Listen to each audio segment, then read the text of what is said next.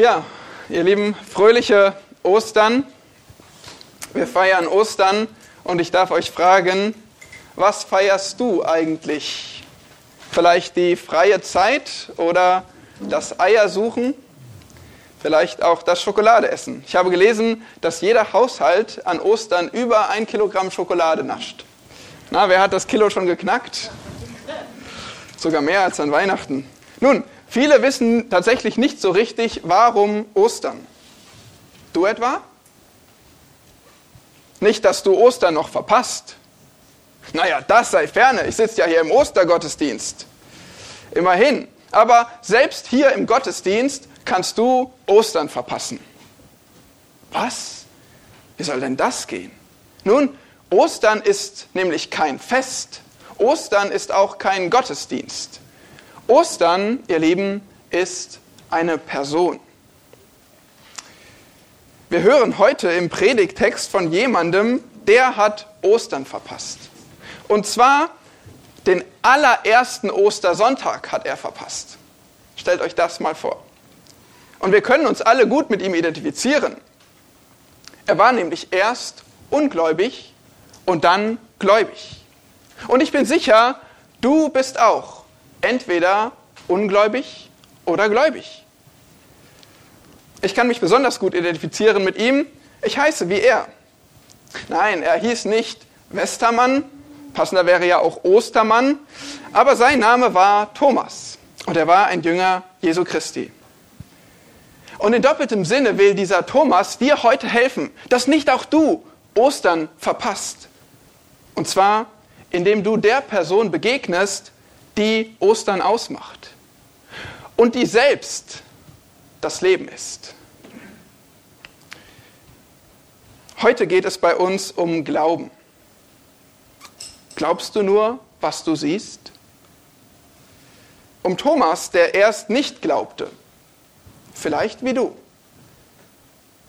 Und der nur glaubte, was er sah, vielleicht wie du. Aber dessen Begegnung mit Jesus Christus uns heute herausfordern soll, zu glauben. Um uns zum Glauben zu rufen, wenn wir noch nicht gläubig sind. Oder um uns in unserem Glauben zu bestärken, wenn wir bereits gläubig sind.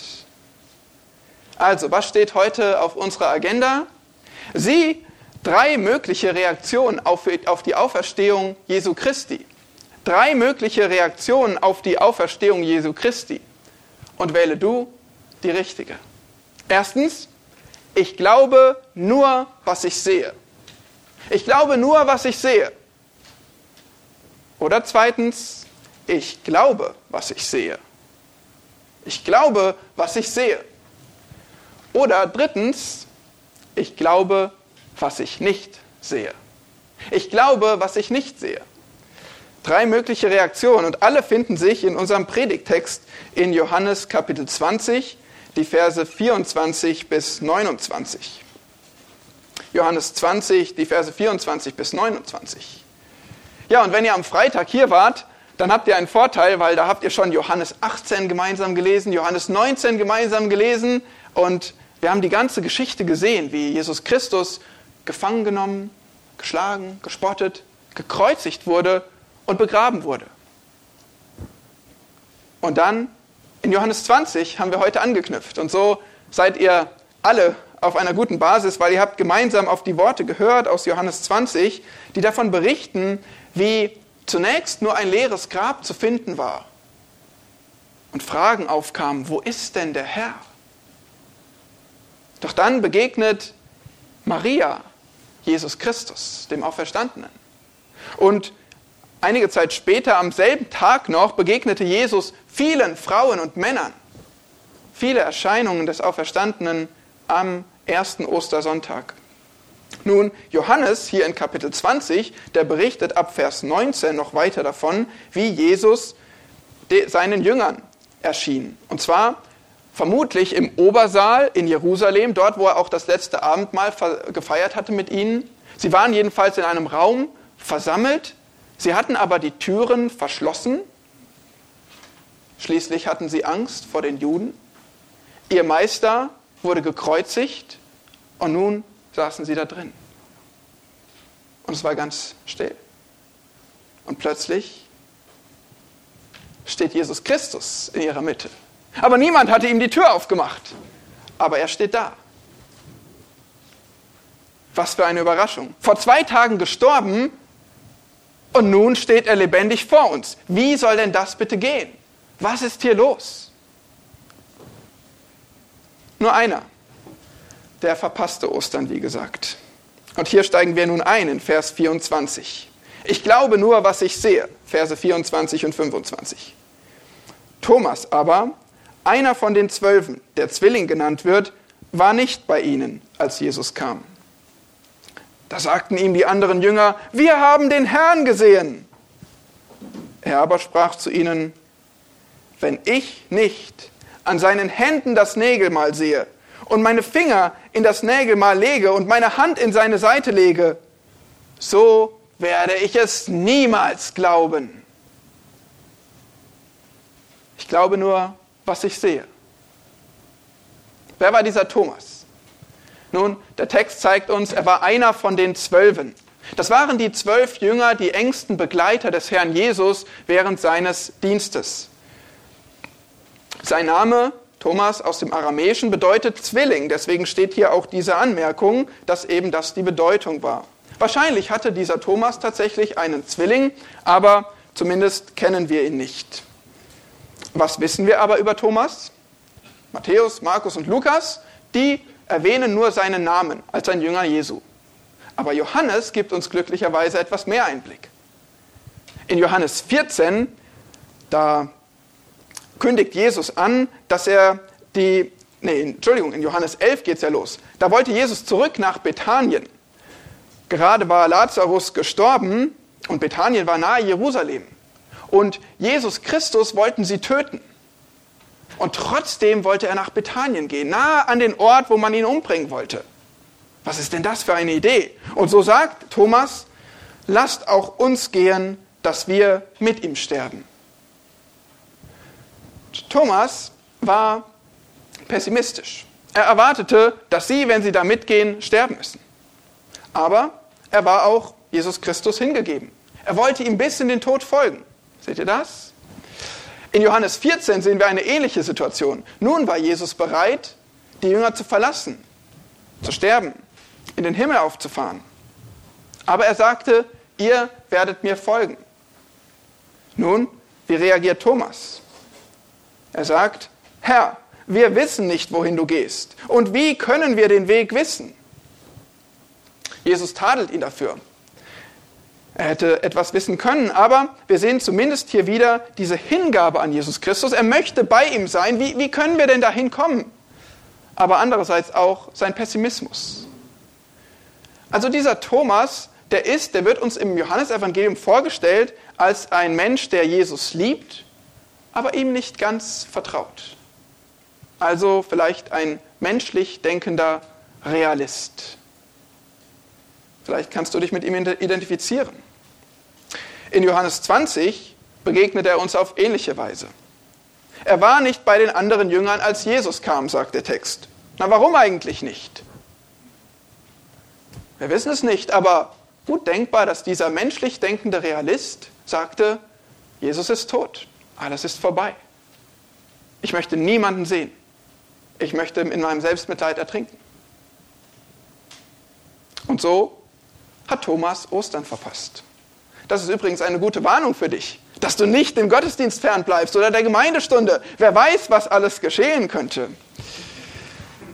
Das ist natürlich ein Spaß. Wir kommen nicht aus Sensationsgier, wir kommen, weil Gott es uns gebietet und weil es wichtig ist. Aber trotzdem interessant, dieser Thomas, der hat wahrscheinlich bereut, dass er nicht dabei gewesen war, als die Jünger ihm davon erzählten. Wir haben den Herrn gesehen. Plötzlich stand Jesus in ihrer Mitte. Nun, die anderen Jünger, um etwas fair zu sein, die waren auch nicht sofort gläubig. Die brauchten auch einige Zeit. Die durften auch erstmal Jesus sehen und ihre Hände in seine Seite legen. Aber als sie das erlebt haben, da wich ihre Furcht der Freude. Und Christus rief sie in den Dienst in diesen vorangehenden Versen. Trotzdem glaubte Thomas ihnen nicht. Es kann doch nicht sein, dass jemand aus den Toten aufersteht. Wenn ich nicht an seinen Händen das Nägelmal sehe und meinen Finger in das Nägelmal lege und meine Hand in seine Seite lege, dort hatten sie ja den Speer reingestochen, das waren alles Dinge, die Thomas wusste und er wollte das selbst sehen können, berühren. Und dann, so werde ich es niemals glauben. Wow. Das war eine Aussage. Niemals. Nimmermehr. Keinesfalls, schreiben andere Übersetzer. Wer stellt hier die Bedingungen? Es ist Thomas. Er sagt, was er fordert. Er will gefälligst selbst Jesus sehen und seine Wunden berühren. Nun, vielleicht kennst du das. Du bist ganz Feuer und Flamme für Jesus Christus und erzählst von ihm weiter. Anderen die frohe Botschaft. Aber sie sagen dir nur, nein, ich glaube nur, wenn ich es mit meinen eigenen Augen sehe. Wie ist das mit dir? Sagst du auch, ich glaube nur, was ich sehe? Nun, das wäre verständlich. Schließlich wurden wir alle schon auf den Arm genommen, oder? Oder sogar böswillig betrogen. Von Politikern, von Bettlern, von Vertrieblern, von Sektenführern. Diese Welt ist voller Betrug.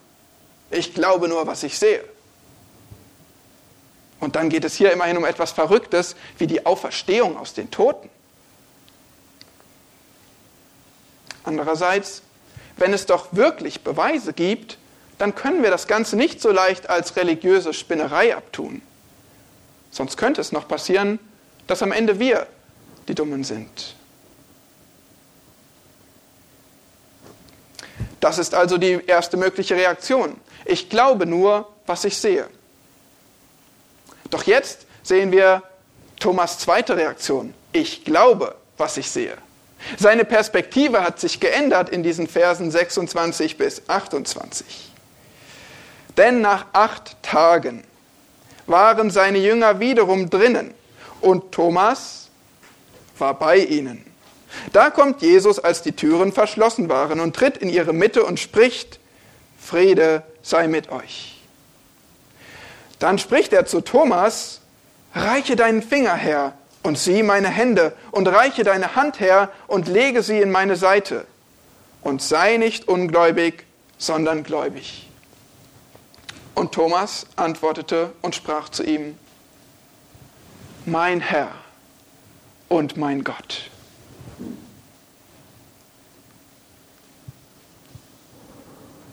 Die Jünger versammelten sich also eine Woche später wieder am Sonntag an selber Stelle. Und was war mit den Türen? Schon wieder verschlossen. Sie hatten den Heiligen Geist noch nicht empfangen, da war wohl noch einiges an Furcht, die dominierte. Aber diesmal war etwas anders. Thomas war dabei. Und wieder erscheint Jesus Christus ihnen und spricht schon wie in Vers 19 und 21, Friede sei mit euch. Griechisch Eirene oder Hebräisch gut bekannt, Shalom. Dieser Gruß, diese Begrüßung. Aber hier steckt noch viel mehr drin. Keine ganz gewöhnliche Begrüßung, sondern hier spricht der auferstandene Jesus Christus und sagt Friede. Weil er hatte Frieden geschaffen. Friede zwischen Mensch und Gott. Friede mit euch umfassende Friede, umfassende Freude war nun möglich. Und dann, als er alle angesprochen hatte, da wendet er sich einer Person zu, dem Thomas. Nun, niemand hatte Jesus erzählen müssen, was Thomas gesagt hatte. Niemand hatte Jesus erzählen müssen, dass Thomas hier die Forderung gestellt hat. Jesus wusste das. Jesus kennt unsere Gedanken. Und Jesus geht ganz bewusst auf Thomas zu. Und das finde ich verblüffend dass unser Herr Jesus Christus, der Auferstandene, auf den zweifelnden oder vielmehr den ungläubigen Thomas zugeht. Dass er nochmal erscheint an gleicher Stelle eine Woche später und sagt, Thomas, komm her, schau mich an, betaste meine Wunden und dann sei gläubig. Ist das nicht unser Herr Jesus Christus, wie wir ihn kennen? Dass er den Schwachen, den Strauchelnden, den Irrenden nachgeht? Dass er die 99 verlässt und dieses eine verlorene Schaf sucht? dass er sich ausstreckt nach dem verlorenen Sohn, der das wunderbare Vaterhaus und alle seine Segnungen verlassen hat, weggelaufen ist? Das ist unser Herr Jesus, der nachgeht. Und so erleben selbst wir ihn als Gläubige immer wieder. Ist es nicht so? So viel Geduld mit uns, die wir immer noch schwach sind und straucheln und irren, zweifeln. Andererseits begegnet Jesus Thomas auch mit einer ernsten Aufforderung. Was ist das? Sei nicht ungläubig, sondern gläubig. Thomas war Jesus lange nachgefolgt. Er hatte viel erlebt. Er hatte auch Glauben demonstriert. Auch jetzt hatte er sich nicht völlig abgewendet. Nicht, dass wir uns hier falsch verstehen. Thomas konnte die Auferstehung nicht annehmen bisher, aber er war bereit, für den Herrn Jesus sein Leben zu geben. Und so jemandem ging Jesus nach. Aber er hatte auch eine gefährliche Richtung eingeschlagen. Er hatte nämlich auf was beharrt? Was wollte er unbedingt? Er wollte selbst sehen. Er wollte selbst betasten. Es reichte ihm nicht zu hören und zu glauben. Und das ist eine gefährliche Richtung. Und Jesus sagt, Thomas, sei gläubig. Nicht nur glaube jetzt für den Moment diese Sache, sondern permanent ist der Gedanke hier. Sei gläubig. Sei ein gläubiger Mensch von jetzt an und glaube meinen Worten. Leb dein Leben im Glauben, ob du siehst oder nicht. Die Antwort lässt nicht lange auf sich warten. Was sagt Thomas? Ein herrliches Bekenntnis hier zum Abschluss des Johannesevangeliums. Nachdem so viele Dinge über Jesus Christus ausgesagt wurden, sagt Thomas hier, mein Herr und mein Gott. Keine Zweifel mehr. Jesus Christus ist von den Toten auferstanden. Er ist Gott. Es gibt keine andere Erklärung. Und nicht nur irgendein Gott, sondern mein Herr und mein Gott. Ich persönlich glaube an ihn und möchte für ihn leben. Du sagst jetzt vielleicht, naja, Thomas bekam seinen Beweis. Was ist mit mir? Was ist mit uns? Beweise für die Auferstehung für uns? Oh ja, es gibt eine lange Liste. Bist du bereit? Erstens, die Auferstehung war keine Überraschung. Sie wurde vielfach von Propheten und von Jesus Christus vorhergesagt. Zweitens, Jesus Christus war wirklich gestorben. Säkulare Quellen, die sehr viel über Jesus beeindruckendes Leben berichten, sagen nichts häufiger, als dass er gestorben ist. Drittens, Jesu Christi Grab war leer. Und auch das ist sehr gut historisch belegt. Ja, ganz Jerusalem wusste, wo Jesus gekreuzigt und begraben wurde.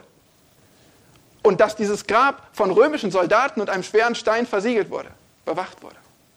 Viertens, Hunderte, ja, hunderte Augenzeugen sahen den auferstandenen Jesus Christus. Sie liefen herum, sie konnten befragt werden. Zeugen. Fünftens, die Auferstehung hat Leben verändert. Und ihr habt gerade von solchen Leben gelesen. Von den Jüngern, die vorher ängstlich waren, die ihre Türen verschlossen haben, die vielleicht gar nicht mal dabei waren. Die wurden später Verkündiger. Nur mal ein Beispiel von Thomas. Der ging nach Indien, so überliefern es ähm, kirchenhistorische Quellen, ging nach Indien, verkündigte dort das Evangelium, starb als Märtyrer und zwar zerstochen von einem Speer nachdem er seine Hand in die Seite von Christus gelegt hatte. So wurden aus ängstlichen, ungläubigen Jüngern furchtlose Märtyrer. Ja, selbst Widerstand, widerstandsleistende, verfolgende Menschen wie Saulus wurden umgekehrt, komplett, weil sie dem Auferstandenen begegneten. Sechstens, die Gemeinde Jesu verkündigt die Auferstehung Jesu Christi seit 2000 Jahren. Und diese Botschaft hat sich nicht geändert. Also, keine Sorge, du bist nicht dumm, wenn du an die Auferstehung glaubst. Angesichts solcher Beweise sollst du dich eher fragen, wie du nicht daran glauben kannst. Ja, du solltest eher überlegen, wie du diese ganzen Beweise wegwischen kannst und nicht an die Auferstehung glauben kannst. Siebtens, und das Wichtigste für dich, die Auferstehung steht in diesem Buch, steht in der Bibel. Gott sagt, Jesus ist auferstanden. Das ist der höchste Beweis, den es geben kann. Denn Gott, unser Schöpfer, sagt es mit seinem eigenen Mund. Und hier steht es geschrieben. Du sagst, das ist doch nicht der höchste Beweis. Nun, lies mal in Lukas 16 nach. Da gibt es doch tatsächlich einen Mann im Totenreich, der sagt, hätte ich doch nur vorher gewusst, hätte ich das doch nur geglaubt zu meinen Lebzeiten. Er erkennt seinen Irrtum und dann sagt er, oh nein, und ich habe noch fünf Brüder, die glauben alle nicht. Bitte, lass doch jemanden von den Toten zu ihnen gehen. Wenn sie die Auferstehung erleben, dann werden sie glauben. Viele von euch kennen die Antwort. Die Bitte wird nicht gewährt. Und die Begründung ist, wenn diese Männer auf Mose und die Propheten nicht hören, so würden sie sich auch nicht überzeugen lassen, wenn einer aus den, aus den Toten auferstände. Der Punkt ist ganz klar. Gottes geschriebenes Zeugnis, die Bibel, ist ein stärkeres Argument als jedes, Sicht, jedes was du, alles, was du sehen kannst, alles, was du berühren kannst.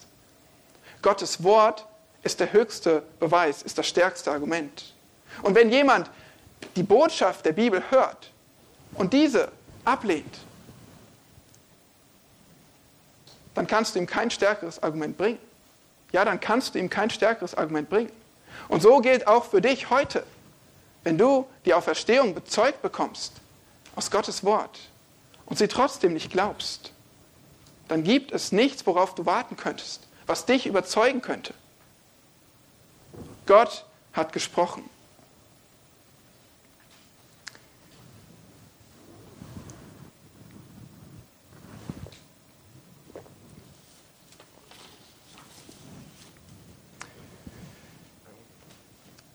ich glaube nur, was ich sehe. Oder ich glaube, was ich sehe. Oder die dritte mögliche Reaktion, Vers 29. Ich glaube, was ich nicht sehe. Vers 29. Jesus spricht zu ihm, Thomas, du glaubst, weil du mich gesehen hast. Glückselig sind, die nicht sehen und doch glauben. Ja, Thomas wollte sehen, um zu glauben, aber bedenke bei dieser Sache, es war der erste Ostersonntag. Die Auferstehung war noch kein Tag alt, als Jesus den Jüngern erschien und Thomas nicht dabei war. Thomas wurde völlig überrascht und überwältigt. Aber wir, wir hören seit 2000 Jahren die Verkündigung der Auferstehung. Und sie steht geschrieben. Wir haben einen entscheidenden Vorteil. Jesus entschied, der das ewige Leben ist, er entschied, nicht für immer hier zu bleiben und sich jedem zu zeigen und zu sagen, alle Menschen müssen mich, den Auferstandenen, sehen, damit sie irgendwie glauben können. Nein, das war nicht Jesu Strategie. Er sagte, ich gehe zurück in den Himmel und ich hinterlasse euch das Wort, was meine Auferstehung bezeugt. Das ist der Weg zum Glauben. Ohne Sehen, durch Hören, durch Lesen. Das ist der Weg zum Glauben. Und so richtet er die letzten Worte hier an dich. Ja, die Bibel spricht hier mit dir. Jesus spricht hier mit dir. Er sagt, glückselig sind, die nicht sehen und doch glauben. Glückselig oder glücklich oder gesegnet oder beschenkt oder herzlichen Glückwunsch, wenn du nicht siehst und doch glaubst. Ich kann dir nur von Herzen gratulieren, wenn du nicht siehst und doch glaubst. Denn das ist tatsächlich wahrer Glaube. Das lernen wir in der Schrift, zum Beispiel Hebräer 11. Von etwas überzeugt sein, ohne es zu sehen. Das ist Glaube. Nun, Johannes selbst macht das deutlich in den zwei nächsten Versen, die, wie ihr wisst, den Kern, das, die Botschaft des Johannesevangeliums zusammenfassen. Dort heißt es, Johannes 20, Vers 30, noch viele andere Zeichen tat Jesus nun vor seinen Jüngern, die in diesem Buch nicht geschrieben sind. Diese aber sind geschrieben, damit ihr glaubt, dass Jesus der Christus, der Sohn Gottes ist, und damit ihr durch den Glauben Leben habt in seinem Namen. Wenn du mehr Beweise haben willst, wenn du mehr lesen möchtest, dann lies das Johannesevangelium.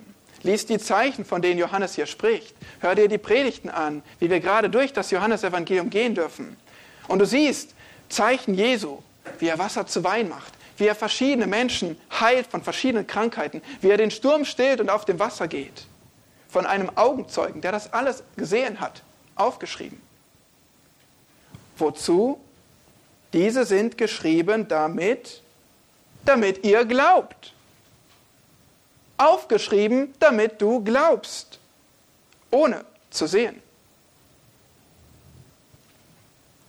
Ich möchte hier ganz klar sein, was du über Jesu Auferstehung denkst, wie du zu ihr stehst, das entscheidet für dich über, über Leben und Tod.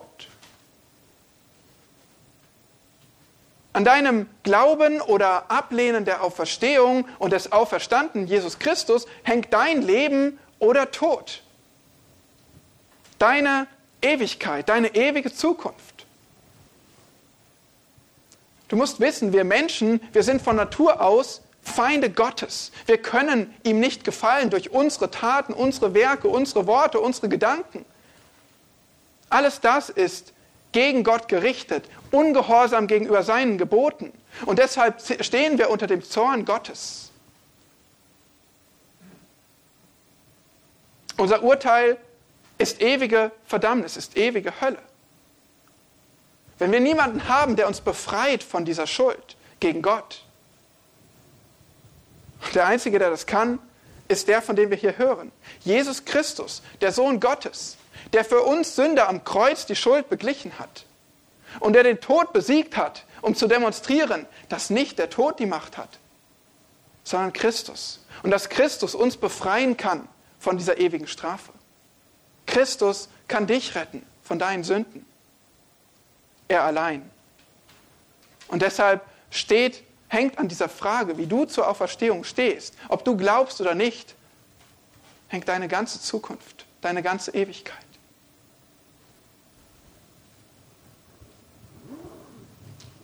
Glaubst du das?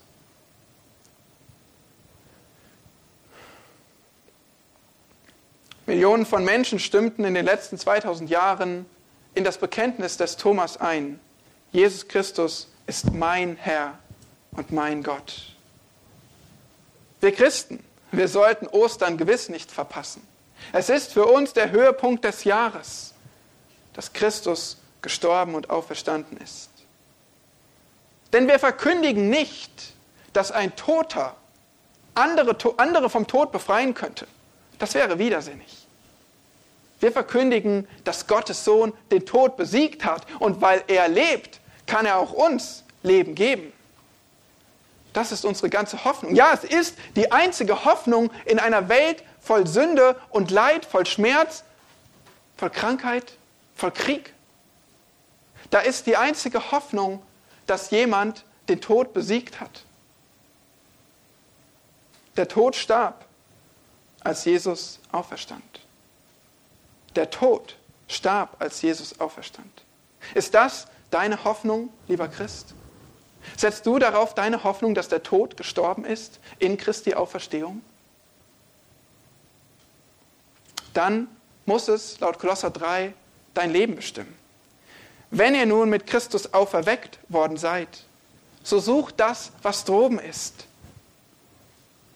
wo der Christus ist, sitzend zur Rechten Gottes. Ja, trachtet nach dem, was droben ist und nicht nach dem, was auf Erden ist. Vielleicht kamst du aber auch hierher, ohne an Jesus Christus, den auferstandenen Retter, zu glauben. Vielleicht sagst du auch jetzt, nun gut, ich habe dir zugehört, ich freue mich auch für dich, ich freue mich, aber mir geht's gut. Ich, ich brauche deine Religion nicht. Ich brauche diesen Jesus nicht. Mir geht's gut. Nun, dann danke ich dir für deine Ehrlichkeit in Reaktion auf diese Botschaft. Aber ich möchte dich darauf hinweisen, dass diese, diese Aussage Jesus Christus ziemlich dumm aussehen lässt. Weil es ist doch so, Jesus starb für dich. Jesus hielt es für notwendig, für dich zu sterben. Er sagte, es gibt keinen anderen Weg, ich muss für dich in den Tod gehen. Aber du sagst, sein Tod war Verschwendung von Zeit und Energie. Ich, ich brauch's nicht. Jesus sagt, du brauchst es. Aber du sagst, nein, ich brauch's nicht. Einer von euch irrt. Entweder du oder Jesus.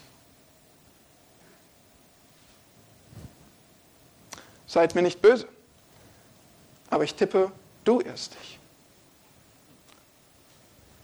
Glaubst du nur, was du siehst? Glaubst du nur, was du siehst? Nein, glaubst du nicht. Ich weiß, dass du nicht nur glaubst, was du siehst. Wir steigen in Flugzeuge und glauben, dass der Pilot uns sicher ans andere Ziel bringen kann, oder? Wir glauben an Wissenschaftler und an Bücher, wir glauben an Argumente, die wir alle nur hören oder lesen. Wir glauben nicht nur, was wir sehen. Hast du schon mal jemanden geglaubt, der dir gesagt hat, ich liebe dich? Was? Du glaubst einfach nur Worten?